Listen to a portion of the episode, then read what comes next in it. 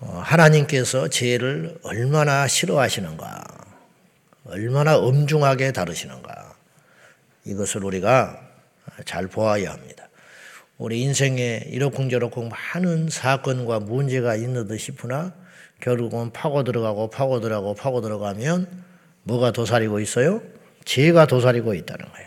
사람의 관계도 왜 저렇게 갑자기 나빠졌나, 틀어졌나, 그거 따지고 들어가 보면 뭐 한 사람이 거짓말을 했든지, 한 사람이 돈거래를 투명하지 않았든지, 한 사람이 약속을 안 지켰든지, 뭐 한 사람이 상처를 줬다든지, 이런 이제 깊은 어떤 그런 것들이 드러나게 돼 있어요. 말을 안 해서 그렇지. 그러면 그것의 뒤에는 결국은 뭐가 도사리고 있느냐? 그 죄가 도사리고 있다는 거예요. 이 세상이 왜 이렇게 시끄러워요? 천국에 가면 왜 문제가 없을까요? 천국은? 천국도 사람이 모이는 곳이고, 더 복잡하지? 천사까지 얽혀 있잖아. 천사, 천사까지. 네? 그다 하나님까지 계시고, 두 눈 뜨고 계시는데, 왜 천국은 문제가 없을까? 죄가 없기 때문에 문제가 없다는 거예요. 그러므로 이 세상은 어디 가도 문제가 있어요. 아무리 흠이 없는 사람도 지내다 보면 우리가 덮어주니까 그렇고 참으니까 그렇고 또 역시 내 자신도 문제가 아주 많은 사람이고, 그 이유가 뭐냐? 이 세상에는 의인이 하나도 없다 그랬어요. 예. 노벨 평화상 받은 사람은 문제가 없나요? 성자라고 일컫는 사람은 문제가 없을까요? 지내보면 다 구린내라고 냄새가 나는 거예요. 선교사님들을 흠잡자는 게 아니죠, 절대로. 우리 학교 다닐 때 단기 선교 이 제도가 생겼어요. 그래가지고 일 년을 갔다 오면 학점을, 매학점을 주는 거예요. 그래서 이제 견습 선교사를 모집을 해요. 그래서 일 년 가서 살아보라는 거예요. 선교사 갈 사람이 생각이 있으면 나중에 후회를 좀 덜하고 미리 가서 견습하고 와라. 시간이 여유가 있는 사람은. 그래가지고 이제 학생의 신분으로 들어가는 거예요. 열에 아홉은 갔다 와서 두 가지 결정을 해요. 앞으로 선교사 가는 걸 포기해요. 첫째, 나하고 안 맞다.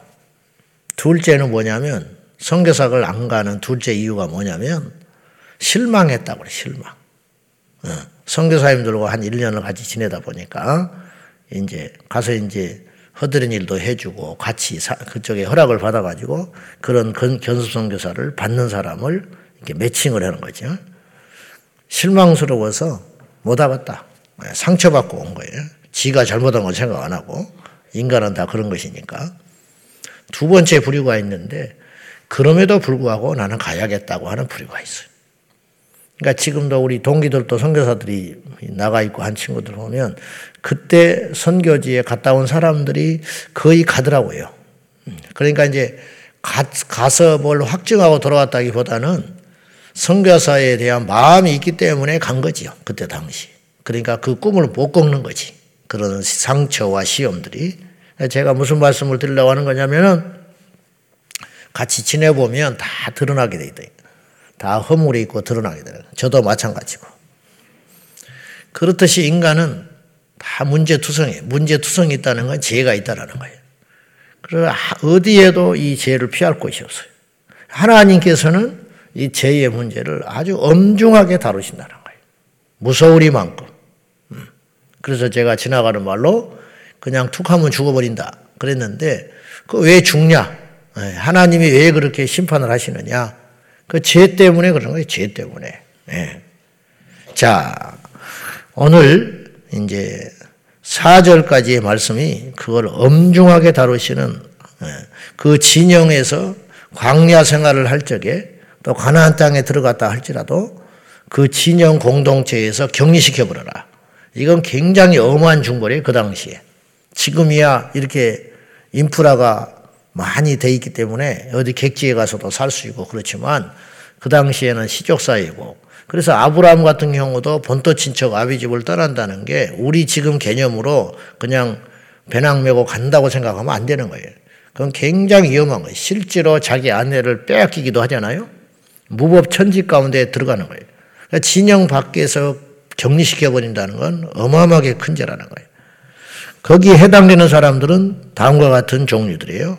이 절에 보면 나병 환자, 유출증이 있는 자, 그리고 죽음으로부터 부정하게 된 자. 시체 만지지 말라고 그랬죠. 특별히 제사장은 그렇게 하지 마라. 근데 자기 의지와 상관없이 그랬다. 그런 경우에는 격리시켜다가 일정 기간 철저히 회개하고 돌이키게 하라. 이게 번복이에요. 이런 일을 통해서 하나님께서 무엇을 원하시는 거냐면 그 죄가 누룩처럼 번져가지 않도록 하는 거예요. 여러분, 죄라는 것은 엄청난 속도로 빨리 번져가요. 여러분, 암이 속도가 있다는 거 알아요? 암.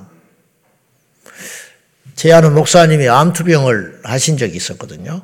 그러니까 사람은 다 그렇겠지만 자기가 암이 걸리니까 암 박사가 되더만요. 살기 위해서 엄청나게 연구를 하더라고요. 그래서 먹어야 할 것, 환경, 그 밖에 엄청나게 조심하는 걸 봤는데 사람은 다 그렇죠. 내가 닥쳐보면 그것이 보통 일이 아니죠. 건강할 때 성경을 읽는 거하고 아파서 성경을 읽는 건 다른 거예요. 마음에 문제가 있어서 환란이 생겨서 예배를 드리는 것하고 평안할 때 예배 드리는 건 다른 거예요. 그래서 함부로 말을 하면 안 돼. 함부로. 뭐 자식을 왜 저렇게 키웠나느니, 몸 관리를 하지 그랬니, 그런 소리 함부로 하는 거 아니에요. 예. 그 사람이 그러고 싶어서 그러는 게 아니거든. 우리보다 더 백 배로 노력할 수도 있어요. 그건 안 되는 거예요. 함부로 절대로 어, 함부로 말을 해서 어, 상처를 줘서는 안 돼요. 근데 아무튼 이분이 자기가 암이 걸려 보니까 뭐 온갖 정보를 다 캐고 파고 하는 중에 이런 게 있대요. 암을 수술하려고 딱 칼을 갖다 대면 암이 확 튄대요. 그게 신기하대. 그래서 이쪽 부위에 암이 있는 걸 잡으려고 딱 들어가면 암이 사망으로 그 튀기 시작하는데 그 도망가는 속도가 빛보다 빠르다는 거예요. 그래서 야, 나는 그 말을 듣고도 믿지 못하겠대. 근데 자기가 그걸 이제 암을 겪어보니까 그런 이야기를 하더라고요.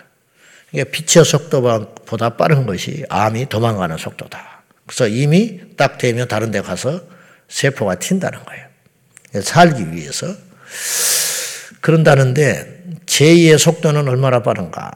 그에 못지않다.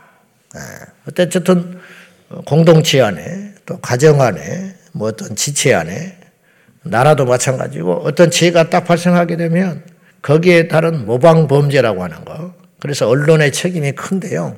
어떤 문제가 있다고 이렇게 보도하는 것 자체가 상당히 조심해야 되는 거예요. 그러면 아, 저런 수법이 있구나. 이런 수법으로 뭐 신출귀몰한 방법으로 어떻게 했더라. 뭐 금은 보석상을 뭐 이렇게 터는데 뭐 사십오 초 만에 뭐 몇억 원어치를 애들이 뭐 해왔더라. 그런 거 막 나오잖아요. 그러면 가만히 있는 사람도 나도 해볼까? 그런 마음이 드는 거예요. 인간이라는 건 그렇잖아요. 음, 나만 그런가? 어쨌든 죄라는 건 엄청난 속도로 빨리 전달이 되고 이렇게 모방 범죄들이 일어나는 거라고요. 하나님께서 이 죄를 그냥 방치했다. 그러면 이스라엘 공동체가 생존할 수가 없어요. 쑥대밭 되는 거예요. 광야에서 다 죽고 마는 거예요. 이렇게 엄하게 다스리고 심판을 하고 경계를 해도 또 곧잘 넘어지는 것이 인간 아닙니까? 만나를 절대로 하루 이상 두지 말아라. 근데 또 갖다 두는 거예요. 인간은 그런 존재예요. 안식일 범하지 말아라. 또 범하는 거예요. 그렇게 당부하고 이야기하지만 저희가 곧 망했고 죽었고 그놈에도 불구하고 그 길로 가는 거예요. 남의 이야기가 아니에요. 예. 우리가 다 그렇게 살아요. 그래서 그렇게 하지 말아야 할 이유가 있어요. 그 진영을 더럽히지 말아야 할 이유가 있는데 결국은 이것 때문에 그러는 거예요. 하나님께서 그들 중에 계시기 때문이라는 거예요. 자, 삼 절 봐요. 한번 봅시다. 다 같이 시작. 남녀를 막론하고 다 진영 밖으로 내보내요. 그들이 진영을 더럽히게 하지 말라. 내가 그 진영 가운데 거하느니라 하시며. 여러분, 이 세상이 더러워지는 게 쓰레기 때문에 더러워지는 게 아니라니까요. 그 쓰레기를 버리는 인간 때문에 더러워지는 거예요. 여기가 지금 더러운 것이 죄 때문에 더러워진다는 거예요. 죄를, 죄를 짓는 인간으로 말미암아 그 공동체가 위기를 만나고 집안이 시끄럽고 그런 거라는 거예요. 예. 뭐 정리정돈을 안 해서 더러운 건 아무것도 아니라는 거예요. 그런 더러움이 아니라는 거예요. 마음속이 더럽기 때문에 자꾸만 밖으로 더러운 것이 표현되는 것뿐이라는 거예요. 그리고 왜 진영에서 격리하여 몰아내어야 되느냐면 그 진영 가운데 여호와께서 계시기 때문이라는 거예요. 하나님이 거기만 계십니까? 오늘 우리 중에는 안 계시냐? 혼자 있을 때는 안 계시냐? 어디든지 계시는 하나님 앞에 우리가 그 코람데오 정신을 가지고만 살아갈 수 있다면 죄를 아무리 큰 죄도 이길 수 있는 힘과 비결은 우리 의지에 있는 게 아니고 하나님을 의식할 때에 죄를 이길 수가 있는 거예요. 죄의 무게와 죄의 유혹이라고 하는 것은 결코 만만치 않아요. 누구든지 넘어져요. 그래서 우리 주변에서 수없이 그런 걸 보는 거예요. 아이고 저 사람이 그럴 수가 있는가. 깜짝깜짝 놀라지요. 여러분 그 사람만 그래요? 나는 안 그래요? 더한 사람은 안 그럽니까? 다 마찬가지라는 거예요. 인간은. 근데 누구는 이기고 누구는 넘어진다. 그 비결이 어디가 있느냐? 타고날 때부터 그 의지가 강한 것이 아니고 하나님을 얼마나 의지하고 하나님을 경외하고 하나님을 의식하고 사는가. 거기에 달렸다는 거예요. 절대 이러면 안 되지. 예, 내가 하나님을 믿는 사람인데 주님이 다 알고 있는데 주님이 지금 보고 있는데 그것이 율법이 아니라는 거예요. 그것 때문에 내가 안전한 거예요. 씨씨티비는 도둑도 잡지만 도둑을 보호하기도 하는 거예요. 아셨어요? 무슨 말입니까? 씨씨티비가 있기 때문에 죄를 덜 짓잖아요. 결과적으로 그 죄를 짓지 못하게 하는, 그 도둑놈을 도둑놈 되지 못하게 하는, 그것도 있는 거 아니에요? 도둑만 잡는 게 아니라 도둑질을 못하게 하는, 죄인을 만들어내지 못하게 하는, 그것도 씨씨티비의 역할이라는 거예요. 그게 뭐냐? 하나님이 우리 씨씨티비만도 못하게 이 시대에 취급을 받고 있는 거 아닌가. 사람이 있을 때는 그렇게 행동하지 않지. 카메라 있는 곳에는 그렇게 행동하지 않지. 그런데 홀로 있을 때는 그렇게 사는 사람이 많지 않다는 거죠. 사람과의 이 죄, 손해배상법도 계속 지금 반복되는 내용이지만 이십 퍼센트를 배상하여 더하여 물려주라. 이렇게 하나님께서 이 죄를 다루는 방법은 추상적 개념이 아니에요. 추상적 개념. 음. 그냥 화해해. 앞으로 그러지 마. 이 인간식 화해. 하나님은 그렇게 말하지 않아요. 너 얘한테 이렇게 피해를 줬어? 그러면 본전도 우리 인간은 안 주려고 그래. 이 세상의 법이 지금 그렇잖아요. 백억을 손에 익혔다. 벌금 오억 이렇게 만다고. 남네. 그리고 감옥에 갔다 한 일 년 형 받다가 혹은 거기다가 또 좋은 변호사 쓰면 나와버리고 되는 거예요. 이런 일들이 벌어지게 있는 거예요. 죄가 아주 만만해지게 된 거죠. 한 가정을 파괴시키고 한 아이의 장래를 파괴해버리고 한 집안을 쑥대밭 만들어가지고 자살로 몰고 간 그런 흉악한 죄인들이 집행유예로 풀려나고 뭐 정신질환을 일고 있기 때문에 또 요새 뭐 정신과 치료를 받고 있기 때문에 심신미약 이따위 법이 어디가 있어요. 하나님의 정의와 공의라는 것은 절대로 그런 식으로 다루지 않아요. 아주 명백하고 분명해요. 백억의 손해를 입었다. 백이십억 갚아. 없는데요? 죽어. 이런 거지요. 뭐 뻔히 저 도둑질을 했는데 통장에 돈이 없어. 옆에 자기 아내한테 다 빼돌려놓고 자기 가족한테 빼돌려놓고 그걸 알고도 방법이 없다는 거야. 도둑놈이 활개치고 돌아다니는데 그냥 방법이 없대요. 이런 놈의 법이 어디가 있냐고. 하나님은 절대 억울한 자의 송사를 눈 감아주지 않아요. 이게 하나님의 의라고요. 그래서 아무리 교회라지만 억울한 사람이 있으면 안 되는 거예요. 뭐 사랑으로 돕자니 이런 순진한 소리를 하면 안 되는 거예요. 그러니까 제가 교회 안에 활개치고 돌아다니고 세상에 손가락질을 받는 거예요. 너희들은 회개하면 된다며 이렇게 이야기하는 거예요. 응? 너희들은 회개하면 된다며 일주일 내내 죄짓고 다니다가 주일날 가서 용서해 주세요. 그러면 된다며 이게 세상의 눈에 비친 기독교의 모습이라는 거예요. 그래서 영화니 드라마니 맨날 그런 주제를 삼아요. 위선적 그리스도인들. 응? 가짜지요. 정말 하나님이 우리에게 주신 율법과 명령이 그 정도의 수준이냐는 거예요. 절대 그렇지 않다는 거예요. 누가 겁이 나서 죄를 짓겠어요? 괜히 하나 훔쳐갔다가 이십 퍼센트 변상해야 되는데. 겁이 나서 누가 이, 이것을 하겠냐고. 안 하는 거지요. 있어도 안 가져가지. 괜히 가져갔다가 문제 생기면 이걸 더해서 줘야 되는데 이게 하나님의 정의라는 거예요. 무려 삼천오백 년 전에 이렇게 법을 야무지게 하나님께서 잡으셨다는 거예요. 뭐 때문에 그럴까요? 하나님이 원래 그렇게 독한 분이라서 인간의 죄가 크고 이것이 인간을 안전하게 만드는 놀이라는 거예요. 여러분, 하나님 앞에 순수하고 거룩하게 살기 위한 자는 하나님이 두려운 존재가 아닌 거예요. 그러나 범죄한 자에게는 지옥의 불심파를 내던지는 무시무시한 존재라는 거지. 한편으로 생각하면 지옥이 얼마나 끔찍하게 무서운 것입니까? 불구덩이에서 영원히 산다. 이보다 무서운 말이 어디가 있어요? 이보다 무서운 말이 어디가 있냐고. 음. 여러분, 지옥에도 불이 있잖아요. 불.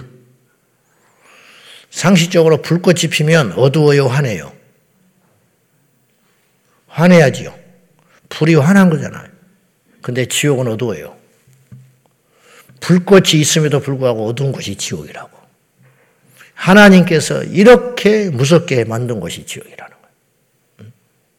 불꽃이 있으면 어둡지 않아야 되거든요. 그러나 지옥은 어두운, 바깥 어두운 곳에 슬피 울며 이를 갈리라.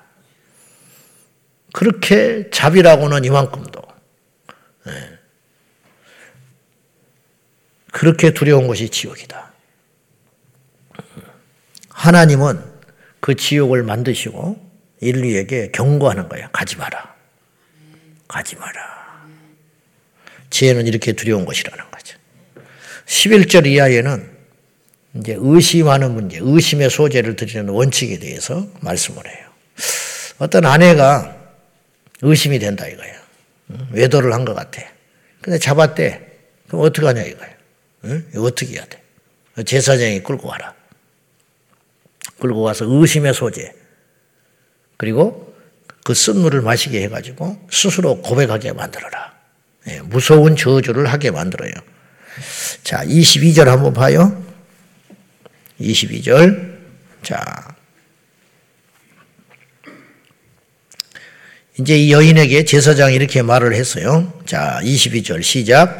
이 저주가 되게 하는 이 물이 네 창자에 들어가서 네 배를 붓게 하고 네 넓적다리를 마르게 하리라 할 것이요. 여인은 아멘, 아멘 할지니라. 이렇게 하라고 그랬어요. 이제 의심이 한번 딱 들어가면 그 집은 온전할 수가 없어요. 이게 어떻게 보면 여자의 인권을 묵살하는, 왜, 왜 여자만 이래야 돼? 남자는 그럼 외도해도 된다. 아니, 이미 계명에 간음하지 말라 했으니까 그 속에는 다 들어가는 거예요. 이거는 어떻게 보면 여자를 차별하는 것 같지만 그게 아니라 이미 삼천오백 년 전의 배경이라는 걸 알고 이 말씀을 볼 적에 남자가 그 당시 여자의 인권이라는 것 자체가 존재하지 않을 적에 무차별로 남자가 여자를 의심해가지고 폭행을 하고 이렇게 하는 그런 문화들이 많을 때에 여자를 오히려 이런 보호장치를 통하여 누명을 벗게 하는 그런 것으로 여러분이 우리가 받아들여야 돼요. 살 수가 있겠어요? 남자가 의심하고 치고 들어오면? 그건 무서운 것이거든요. 의심병이라는 것은. 그런데 그런 상황에 놓여 있을 때 이걸 누구 무슨 방법으로 해결하냐고요. 그럴 때 제사장이 끌고 가서 이것을 마시게 하면, 이 물을 마시게 하여 이걸 먹어서 네가 정말로 부정했다면 이걸 마시고 난 다음에 네 창자가 붓고 네 넓적다리가 마르게 되어 결국 죽는다. 이런 무시무시한 심판과 형벌을 받아서 죽게 하리라. 네가 그렇게 될 것이다. 그럴 때 어떤 강큰 여자가 하나님 앞에서, 제사장이 대언하는 것은 곧 하나님 앞인데 하나님 앞에서 아멘, 아멘 그럴 사람이냐 이거예요. 그렇게 말을 한다는 건 정말 이 여인이 이런 일이 일어나고 안 일어나고는 두 번째 문제고 정말로 이 여인은 억울한 여인이라는 거예요. 그게 거기서 통곡을 하면서 아멘 아멘 할 정도면 그럼 봤지. 그러면 이제 모든 의심이 사라지게 되는 거죠.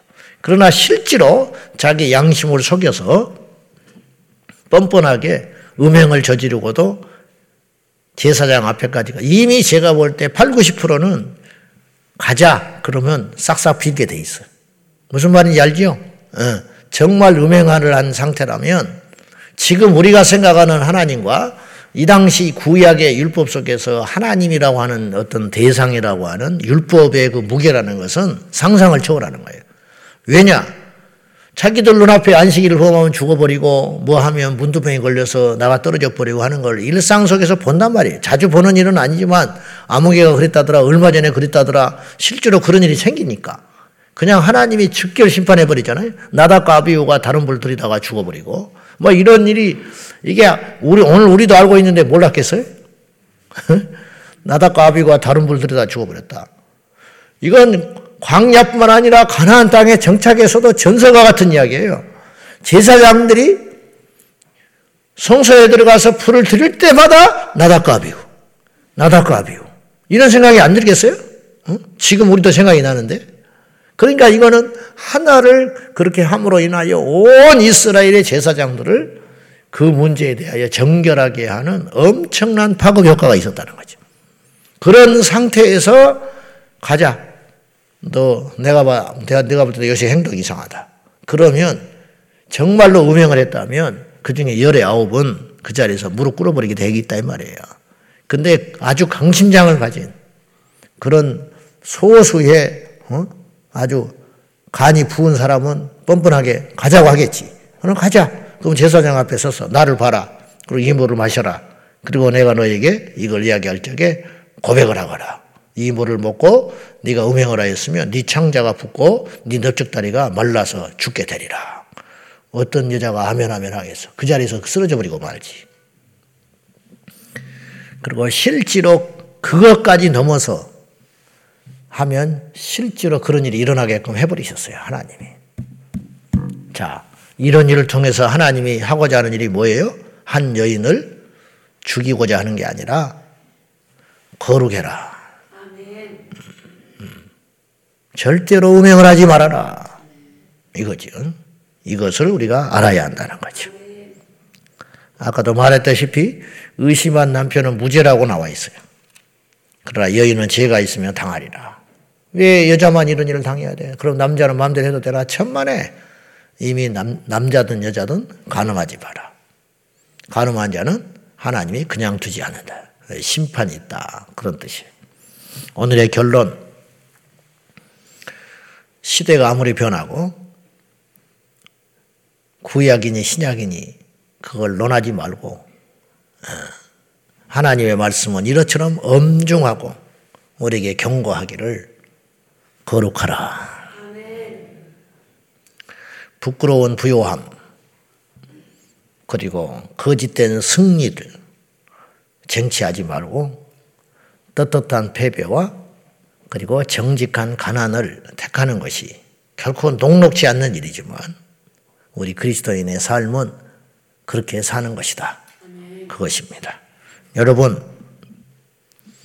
우리가 주님 만나는 그날까지 우리가 끊임없이 경주하고 우리 자신을 돌아봐야 할 문제는 얼마나 하나님 앞에 거룩함을 지켰는가. 우리에게 하나님이 죄인된 우리에게 그리스도 예수의 피로 우리를 성량해 주시고 새 옷을 입혀줬잖아요. 주의 의의 세마포를 우리에게 입혀주셨다고요. 그러면 이 의의 세마포로 다시 깨끗하게 입은 우리가 이 옷을 더럽히지 아니하고 주님을 만났을 때 그 상태로 만나야지.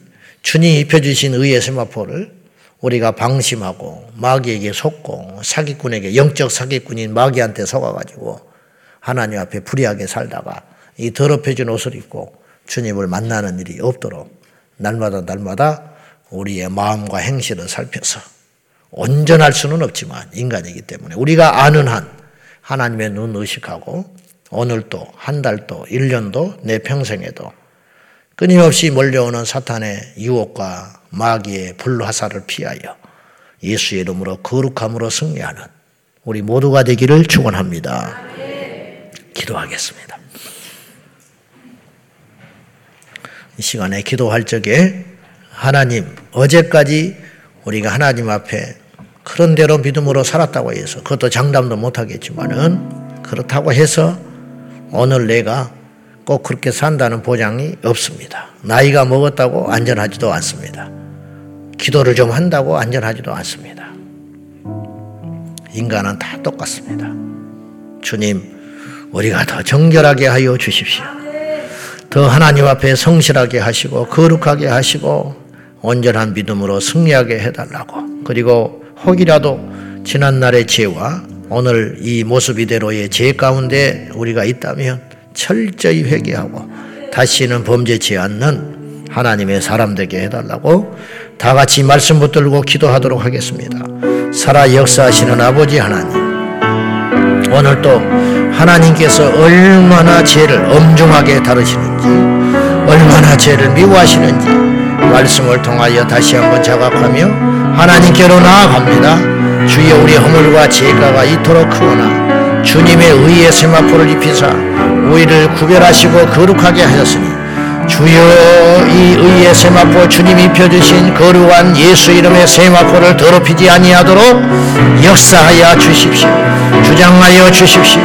날마다 날마다 하나님 말씀으로 새로워지게 하시고 날마다 날마다 하나님의 전신갑주로 무장하여 의의 형제를 붙이고 하나님 앞에 믿음의 방패를 들고 끊임없이 날아오는 사탄의 불화살을 피하여 예수의 이름으로 대적하고 승리하는 거룩한 성도들이 다 되게 하여 주십시오.